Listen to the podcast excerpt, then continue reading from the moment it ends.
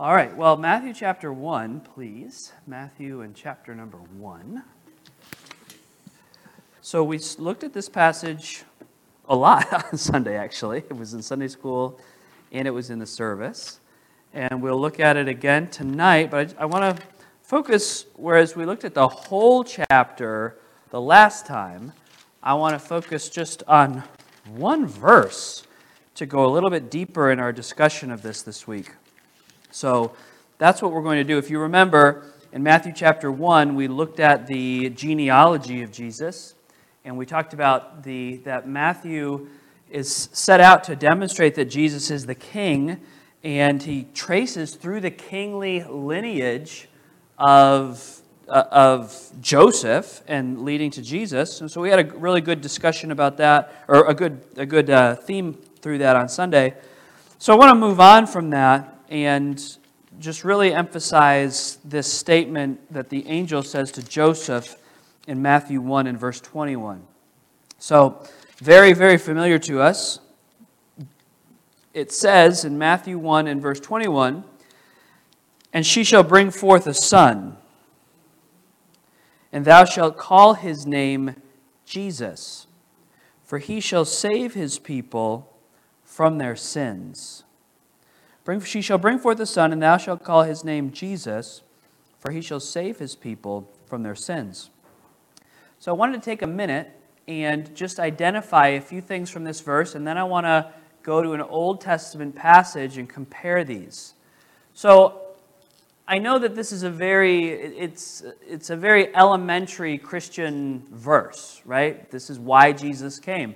In fact, most people that you speak to could give a generic response. Well, why did Jesus come? Whether they're Christians or not, well, he came to, to save us from our sins or save the world from sins. That, that people understand that. And it's really in the first, it's this first statement to Joseph about who this child is.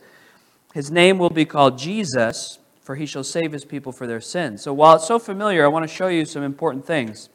This evening, I want to talk about them. So, Jesus is the Hebrew name Yeshua. Jesus is the Hebrew name Yeshua. Who knows what's the other what are some other modern translations of the name Yeshua or Jesus?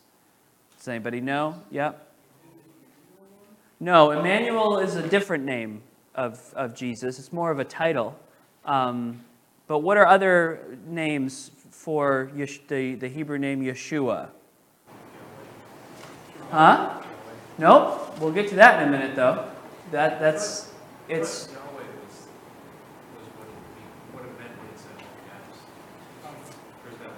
I'll get to that in a minute. That's a really good. That's a good observation. So, um, Joshua. So you see the Hebrew, the Hebrew name translated sometimes Joshua. In the Old Testament, there's actually a few. Jehoshua is, an, is another one. It's all names can get a little confusing in your Bible study because the Bible is translated not so like the you have like when you get to some passages in the New Testament, you have like a triple translation. Because what happened was the Greek writers of the New Testament they took a Hebrew name like Yeshua and they put it in the Greek language, Yesu, and then now we have it in the English language, Jesus. So that's why names are different sometimes because they've gone through three or four translations before we actually have them recorded here. It's like you see that with the name Isaiah. You read, you read the English Isaiah in the Old Testament. In the New Testament, it's spelled differently. You see that a lot. So it's important to understand what the names are because all Hebrew names had significance. How many of you know what your name means? How many of you know what your name means? Doing a survey here. Does anybody, do you know? You know. Okay? So, all right. How many of you have no clue what your name means? Like, okay. Or you knew at one point, but you've totally forgotten. That's because English names, for the most part, and I don't know how it works in Spanish names, but and in English names, they all come from something and they have a meaning, right? But it's detached from the modern usage of the name. That was not so with ancient names, right? Like your name was literally the combination of words put together, and it would have made sense to you. So let me give you an example. Let's go back to that verse. Yeah, and she shall bring forth the son, and thou shalt call his name Jesus. Now, now James brought up the fact that he said, "Well, isn't this Yahweh?" Well, it's it's not Yahweh. However, it's a combination of the name Yahweh and salvation. So when you said the name Yeshua, you're combining the two words for Jehovah or Yahweh, the name of God, Almighty God. His name is Jehovah or Yahweh. And you're combining that with the other Hebrew word, salvation. And if people would have known that, when you say the name, that the meaning was infused in it when you would, when you would say it. It wasn't like they had to do this study and look it up, like, well, what does my main name mean? It just it made sense. They put those two words together. So Jesus literally is Jehovah is salvation, or Yahweh is salvation.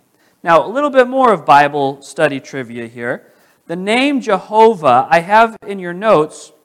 So the name Jesus equals Yeshua, the Hebrew, which literally equals Jehovah or Yahweh saves. Now, why do I have why why do we say Jehovah or Yahweh if we're talking about one name? Does anybody know the, the answer to that question?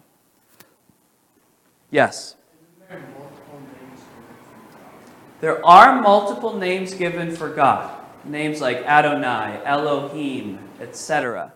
But this name, El Shaddai, exactly. Right. And there are El, El Elyon, Adonai. Right.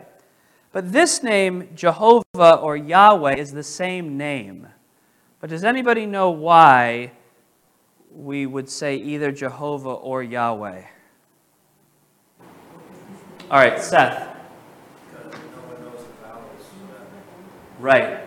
So, what Seth said is important. So, I'm glad we took time to do this. So, I'll explain it. We do not actually know the spelling of this name for God.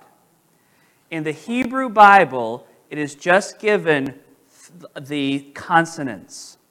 At some point, the, the, the copyists of the scriptures determined that the name, this, this is the ultimate name of God.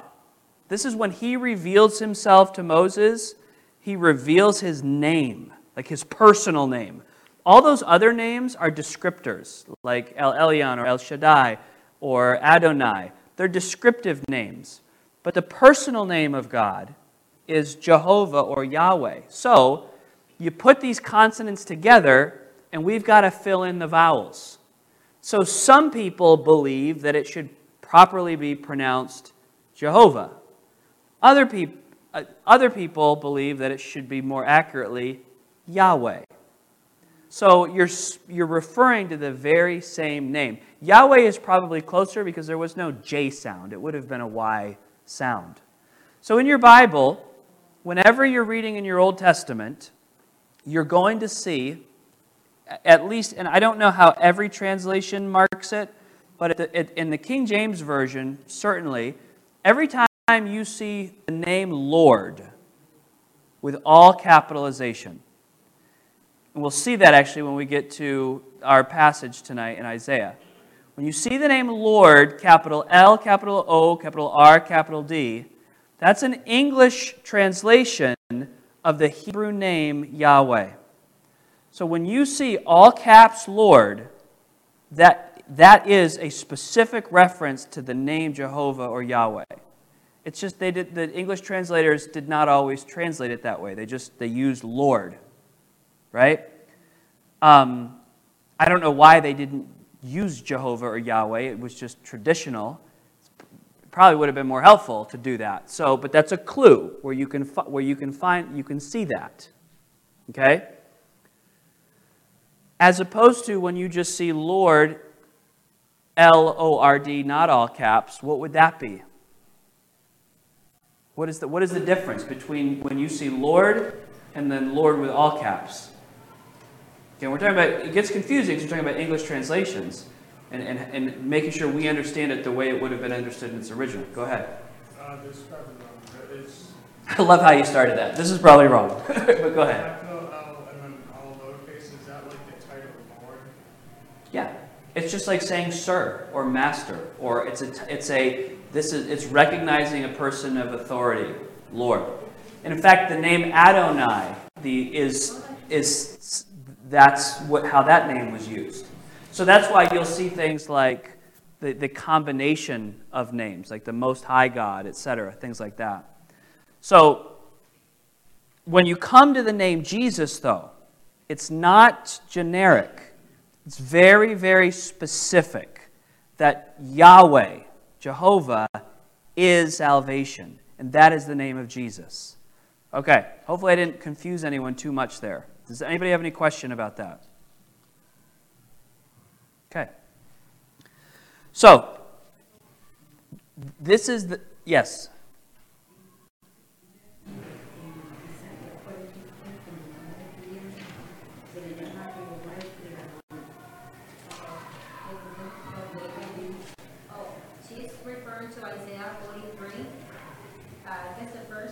That's, I'm going to go there in just a minute.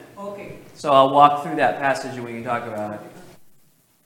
So, now, but th- so this is a statement here. So, that, so th- I want you to think about this. Thou shalt call his name Jesus. Jesus means what? It means Jehovah saves. But then notice the next statement. The next statement is his name is going to be called Jesus.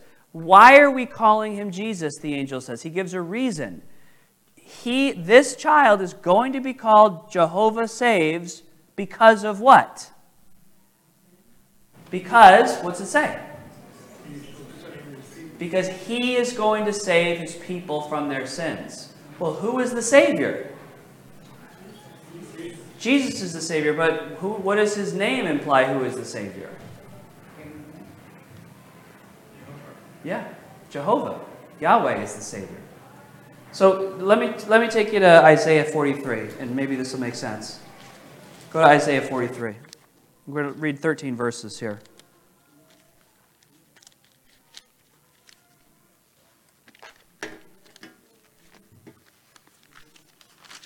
Okay. Isaiah 43, we'll start in verse 1, we'll go down through verse 13.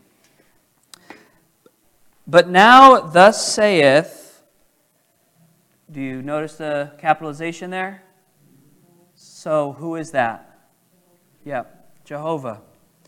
Thus saith Yahweh, Jehovah, that created thee, O Jacob, and he that formed thee, O Israel. So, when he says Jacob, he's not referring to the man Jacob, he's referring to Israel as Jacob. Okay? Jacob and Israel, he's speaking to the nation. He says, Fear not, for I have redeemed thee. I have called thee by name, thou art mine. When thou passest through the waters, I will be with thee, and through the rivers, they shall not overflow thee. When thou walkest through the fire, thou shalt not be burned, neither shall the flame kindle upon thee. For I am who? Yeah, I am Jehovah. I am Yahweh, your God. That word God, everybody, it's the same way as we do today. We, people would refer to all of their false gods as gods. It's the same word. The word God is the word Elohim. So they would have, the pagans would have referred to their gods as God. So he's being very specific here, and he's, he's telling them that I am Yahweh, your God, the Holy One of Israel. Thy what? Savior. Who's the Savior of Israel? Well, yes. Jehovah, and this, what we're seeing here is very clearly to the, to the Jewish people Jehovah is, I am your Savior. I gave Egypt for thy ransom, Ethiopia and Seba for thee. Since thou wast precious in my sight, thou hast been honorable, and I have loved thee. Therefore will I give men for thee and people for thy life. Fear not, for I am with thee. I will bring thy seed from the east and gather thee from the west. I will say to the north, Give up, and to the south, Keep not back. Bring my sons from far and my daughters from the ends of the earth. He's speaking of salvation for the people of, of Israel.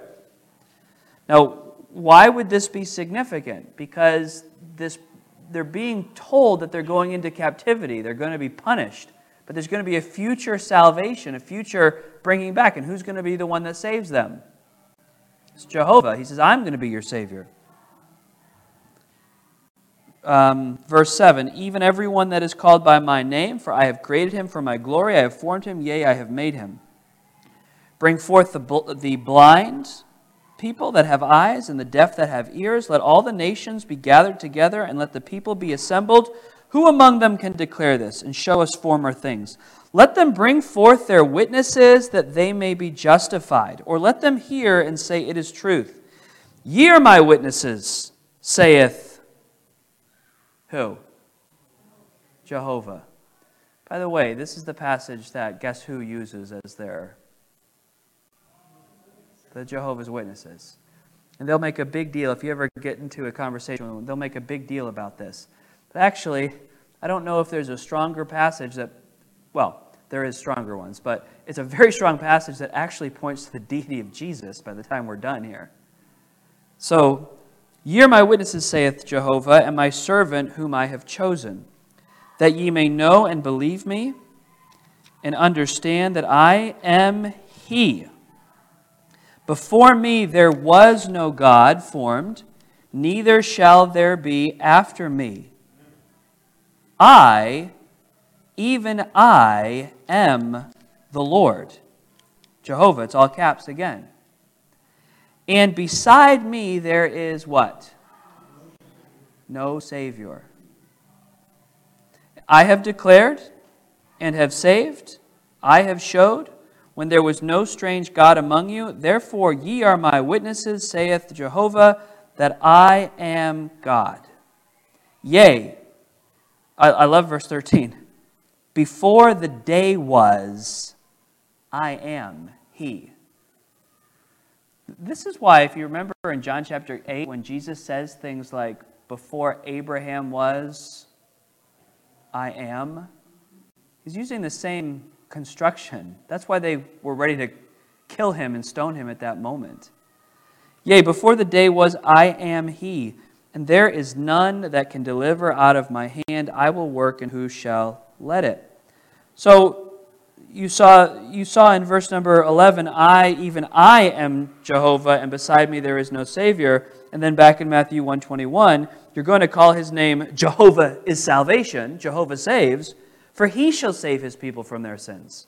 So, this discussion, you tell me, what is the significance when you compare this announcement of Jesus' mission with what we see in Isaiah 43? What's, what, what are some significant things here? What is the significance? Go ahead, Mike. Well, the thing is that Jehovah uh, Yahweh will save his people. And um, this passage is saying Jesus will save his people. So Jesus is Yahweh. Yeah. Now, would we base an entire doctrine of Christology on this point?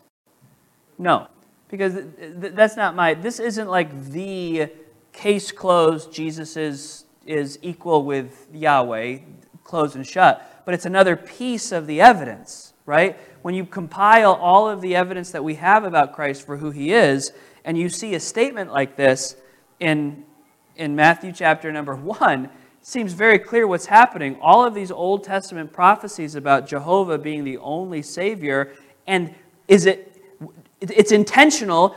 God could have named himself anything when he came, right? Like the name Jesus is significant. The angel is very clear. You are going to call him Jesus. It was chosen intentionally. Jehovah is salvation, Jehovah saves. And so that significance is, is put there right in the, in the naming of Christ and in the mission that he came to fulfill. Any other thoughts, questions, observations on that? Okay. Yes. So this happening to Isaiah 43, Jesus is talking, not his father. Oh, who is speaking? Is it Jesus or the Father? Or the Father? Well, Jesus is the Word. So I, I don't know this conclusively, but when, when the Father speaks, I think it's Jesus that is being revealed in the Word of the Father because he is, he is identified as the Word from the very beginning. He was there at creation. It's interesting that creation came about by the Word of God. So I believe that Jesus is the, it's the Father's will, and it's Jesus going forth as the Word. Does that make sense? No? Well, it's hard to, it's, I'm not saying to you completely understand it, but that's, I, I would say yes to, your, to answer your question. Now, if you had read Isaiah 43 as all of the people did at the time of Christ, all of the, all of the Jews would have known Isaiah chapter 43. That's why they were waiting for a Savior, they were waiting for a Messiah. But if all you had was Isaiah 43, and it's not all they had, but let's just suppose if all you had was Isaiah 43, what would you be expecting the Savior to do? What's that? Yeah, you'd expect the Savior to come and bring your people back, bring you back into national power. Yes. Um, to heal the blind and the deaf. Yeah, you would. You should expect some miracles, right? Something to be done with the blind. That's why Jesus talks about the blind being receiving their sight, etc. So you would expect some miracles, and you would expect a political ascendancy of Israel. Now, you'd have to, there are other passages, though, like Isaiah chapter 53, that talk about he was bruised for our iniquities. All we like sheep have gone astray, but the Lord has laid on him the iniquity of us all. And so, but what a lot of people weren't expecting is the end of this verse. So, she shall bring forth a son, thou shalt call his name Jesus. Yes, Jehovah saves. Isaiah 43 is finally being fulfilled. But then he specifies, the angel specifies, and he for he shall save his people from their sins. From their sins. And the, not everyone had the full understanding of the depth of the need of their salvation. Sometimes when they would think of sins, they would have thought very specifically of their national sins, right? Like, yes, our sins, this is why we went into exile. But Jesus came to save all people from all sin. Now, that's significant because you and I are not waiting for Isaiah 43 to be fulfilled. That was a prophecy to Israel. But we needed the fulfillment that the angel says that Jesus would save us from our sins. And John 3:16 that he he loved the world. He saves us from our sins. So I want to just bring it home now in, in the 10 or so minutes we have left on the back of your handout. And I want to think about this. as I spoke about this a little bit on Sunday, and I wanted a little more time to, to, to think about it. So let's just ha- have this. What is the nature of sin and the need of, for salvation? What is the nature of sin and our need for salvation? Now, let me get it in a direction. Sometimes in our modern day, this is a modern phenomenon. It wasn't very typical in past generations. But sometimes we use victim terminology to describe our sinful condition when we should primarily be using offender terminology. So I'm focusing in here this last part on what does this really mean that he's saving us from our sins? Do we have a good doctrine of sin as Christians? And then as we try to reach our friends and neighbors, how do we communicate what sin actually is? So I'm making this, I'm positing this theory here that sometimes in our culture today, in our Christian culture, we've begun to use victim terminology to describe our sinful condition when we should primarily be using offender terminology. Do you know what I'm talking about, and can you think of some examples? First off, you, you, might, you might not be tracking with me, but maybe you are.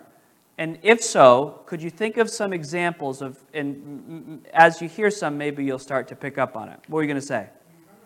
You know, warfare like, yeah. Okay. Right? It could be like, well, the devil influenced me, etc. Anybody else? How this has happened. And what I mean by this is sometimes people are viewing sin as something that happened against them rather than something that they personally chose. For instance, And I've used, and I'm not giving a blanket statement because you'll hear me use some of these terms in my preaching as well, and I, I think there's a place for them. But you see the replacement of the word, in some Christian teaching, you see the replacement of the word sin with the idea of people will use a word like brokenness.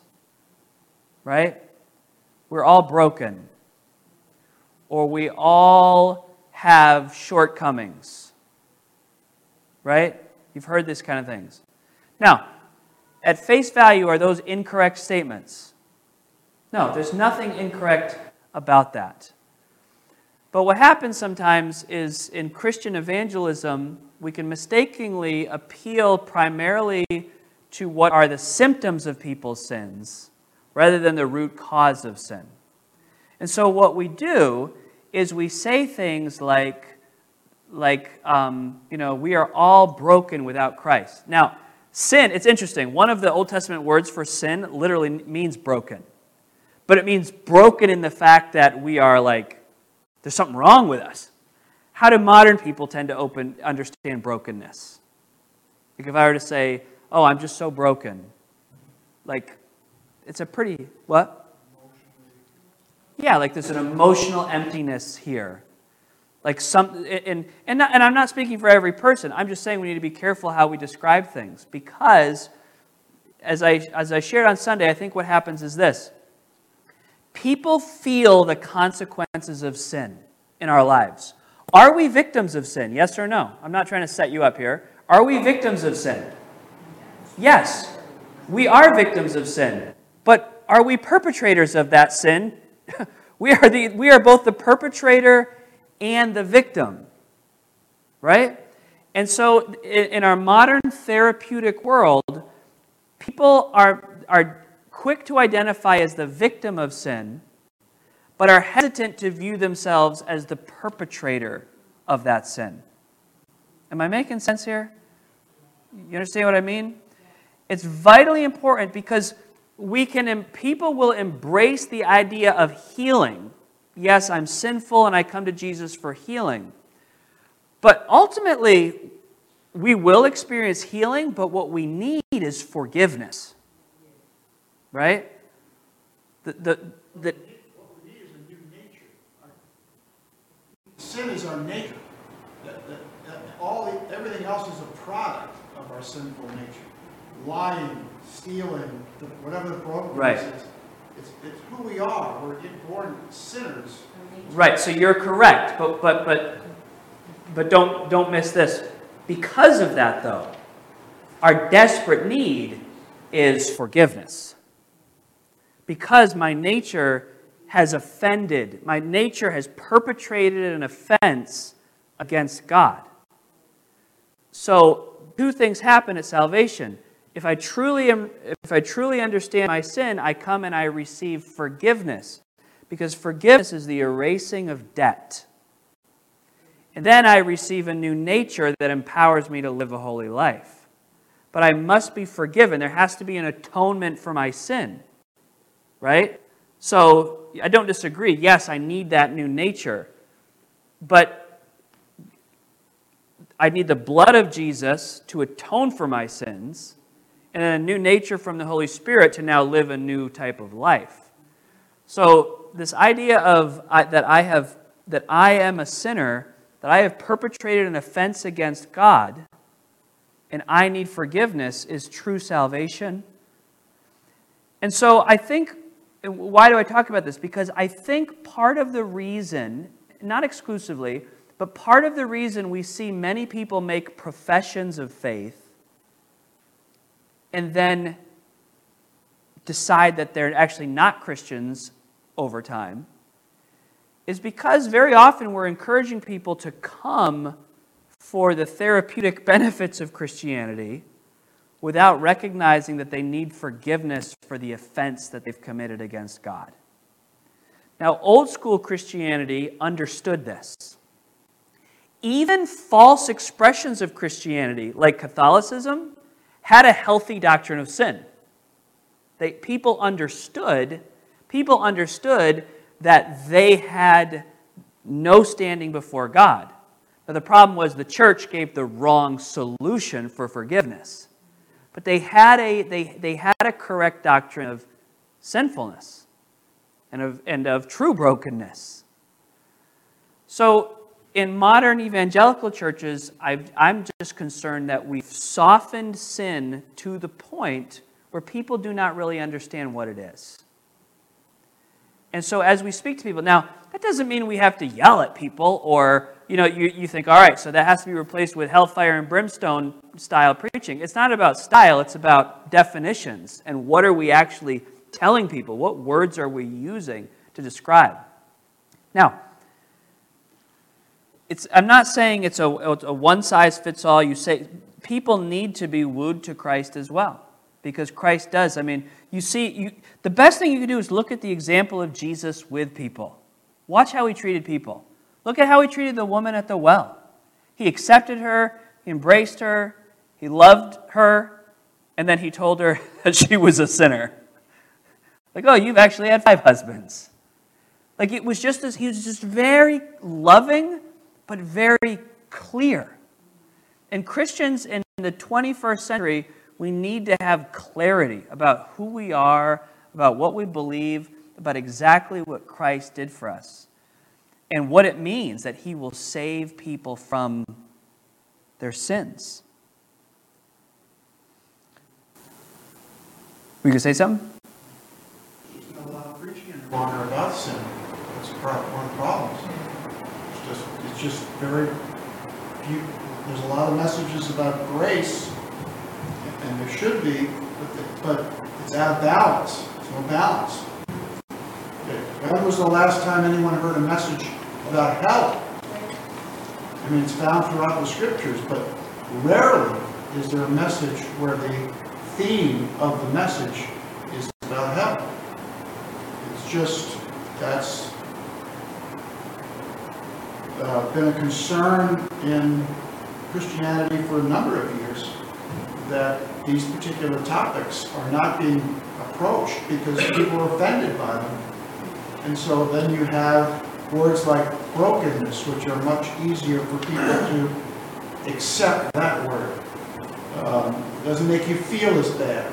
Makes you feel good about yourself. Oh, I'm broken, so now I can be fixed. So, Yeah, I, I, I agree with that, with everything you said. I, I, like the word broken is, I, I, I'm the one that introduced that word broken. I think it has a place it can be used because people, but it's, in, but my whole point is it's interpretive. It's like, what does that mean to the person? Well, sin is a very clear word. You have, you have, you have broken the law. the emphasis of sin is why you're broken. Right. That's, that's what's often left out of much preaching today. It's much of the music today. Um, Doesn't touch the subject. It's just been a concern of mine for a long time. Yeah. Well, I will say, like you'll find you'll um, you'll find in a lot of like you're right though, like a lot of pop Christianity. Like now, there are modern songwriters that are writing a lot about sin. Like for instance, we sing the song "All I Have Is Christ." Right? That song actually has the word hell in it.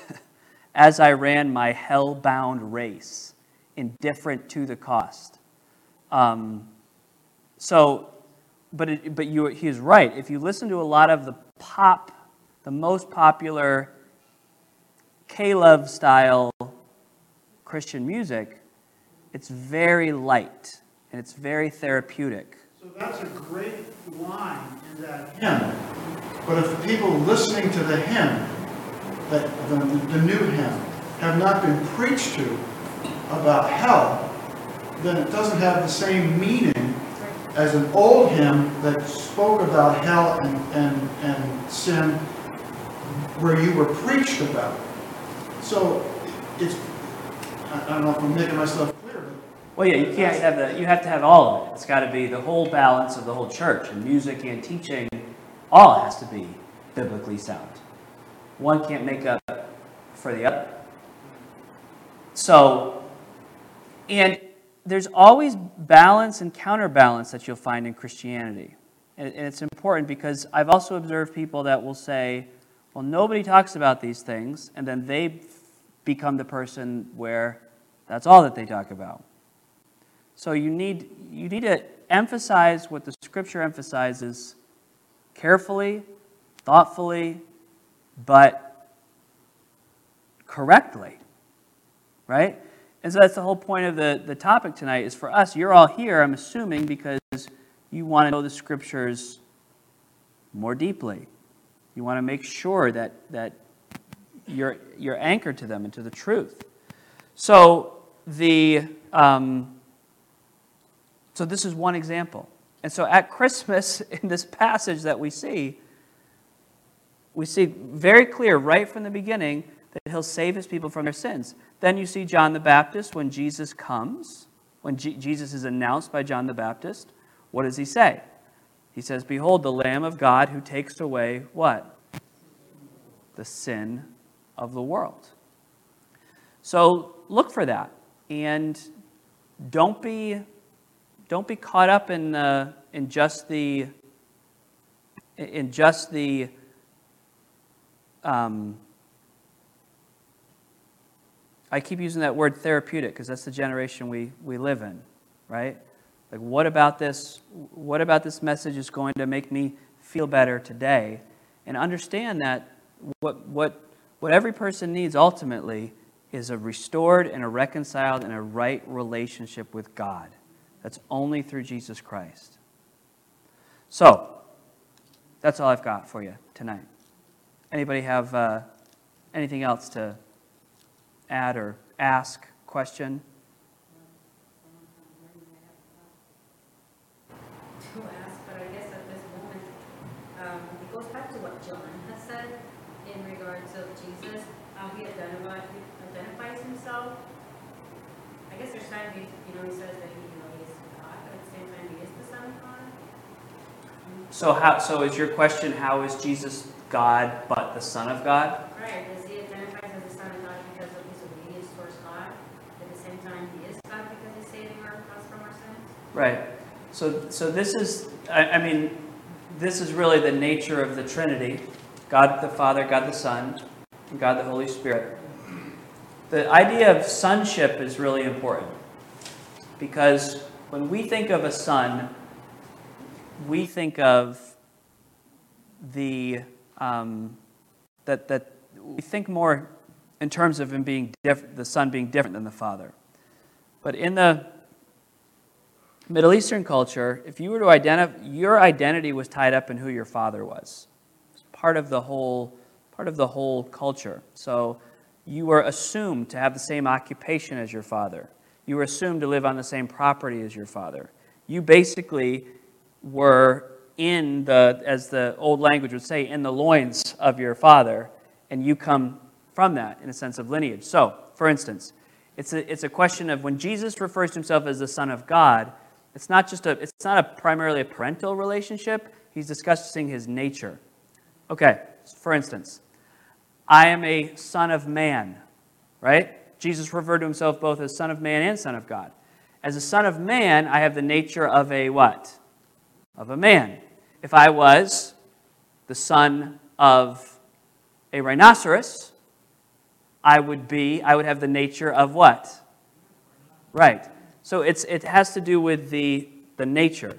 So the son of a species, if we will, if you will, the offspring of a species has the same nature of that as that species. So if you have, if you are saying you are the unique, the only begotten Son of God, you are saying that you have the same nature as your Father. That's why when Jesus, says, because we scratch our head, like Jesus says he's the Son of God, why did they want to kill him for that? That doesn't seem so offensive to us. But to them, they understood it correctly. When he says he's the Son of God, he's saying he has the same essence, has the same nature as the Father.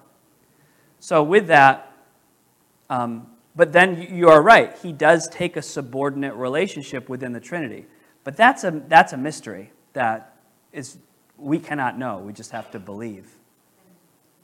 Yeah. Does that answer that part of the question, though? Uh, it makes sense why you were preaching on Sunday, when you were saying that that's why Jesus was born from the Holy Spirit and not by humans themselves. Right. And that's why it originated in the Middle Eastern to resonate with people of that time, and specifically because to also come as a descendant of David. Right. Fulfill the prophecies. So, yeah, you're exactly right. And it's very important to remember when you are studying the Bible, the Bible was, was we read, this goes to kind of what we were talking about a few minutes ago. We tend to read the Bible primarily for, like, okay, well, how is this speaking to me right now? But that's not the best place to start. When you start reading the Bible, you should start with, okay, what does this mean? And what did it mean to the original people to whom it was written? That's, you understand the actual meaning of the scripture. And then you make the application, okay, so then how do I apply that to me today? And so there are some scriptures that don't have any application directly to us today, but they help us understand all of, all of Scripture. So whenever you come to the Bible, start with that. What does it say? What did, how would the original readers have understood this? What does it mean? And then, then how does it apply to me? But I think Seth was going to say something on the divine nature of Christ. to say the hierarchy didn't a equals is all, unless you mix the categories logically. So in human relationships, we always have equals that we deal with, which are, you're either subordinate. That are subordinate. Right. It's not that complicated, it's not that complicated. Yeah, I, I agree with you. You're absolutely right. Like, you, you, people are not equal in function. Like, you go to your job, you have all kinds of subordinates of people that you are equal to, in essence. So, in the Trinity, it's no different. Yep. Is Jesus always subordinate to the Father because he doesn't like intercede for us? Like he does, I don't want to use the term pray on our behalf, but I mean, talk to God about us. Well, yes, I think it's 1 Corinthians teaches us that the head of Christ is God, referring to the Father. So, I do believe that that's an eternal subordination. Yeah. You're going to get me into some danger here with these kind of Trinitarian questions. You can, you can very, accident, very easily accidentally be a heretic when you're talking about these things. But I think so, that, that the subordination of the Son to the Father is eternal. So co equal, but the Son subordinate. All right, this is interesting. It's going in, we went in a lot of different directions tonight with this. All right, anything else before we wrap it up? All right. Oh, yes. Um, does it tie in the works of the flesh? Well, the works of the flesh would be going back to what my dad said actually about your nature. It comes from your, uh, these sins that you commit are not, they're, they're, they're coming from something. And that's why Paul refers to it as the works of the flesh, because it's the natural human, yeah. So again, I'm not like, I'm not trying to make pass a law like these words should never be used. And anytime you hear a preacher say brokenness, you know, they're a liberal compromiser. like, that's not my point. My point is just that we need to be, um, we need to be careful that we understand this. And we are discerning when we hear people preach and teach. Like, what, and never judge any one teacher or preacher by a single sermon or a single line, but listen to the body of what they teach. And, and that's, that's part of discernment. Okay? All right. Let's, uh, anybody else? We good? All right, let's, let's pray. We'll wrap it up, then we'll go to our prayer time. Lord, thank you for this evening, and I thank you for the time of Bible study tonight. Thank you for your word, and help us to be a, a biblical people. Help us just to follow the, the word of God for what it says, Lord. It's, a, it's your word, it's a holy word. It does not need our improvements, doesn't need our um, softening or hardening or anything, Lord. We just need to proclaim it for what it says. Lord, please bless uh, the next few minutes as we go to prayer. In Jesus' name, amen. We are so glad that you've taken the time to join us today. If you've been blessed by the message, or if you have placed your faith in Jesus today, we want to hear from you. Maybe you still have questions about what it means to have a personal relationship with Jesus. Please let us know, and we would love to answer those questions from the Bible. We would also be happy to provide you with the Bible and other free Christian resources to help you grow in your faith. You can email us at info at mountgreylockbaptist.com or send us a message on Facebook. You could also call us at 413 662 2107. We would love to hear from you, and our desire is to be a blessing to you in any way that we can. God bless.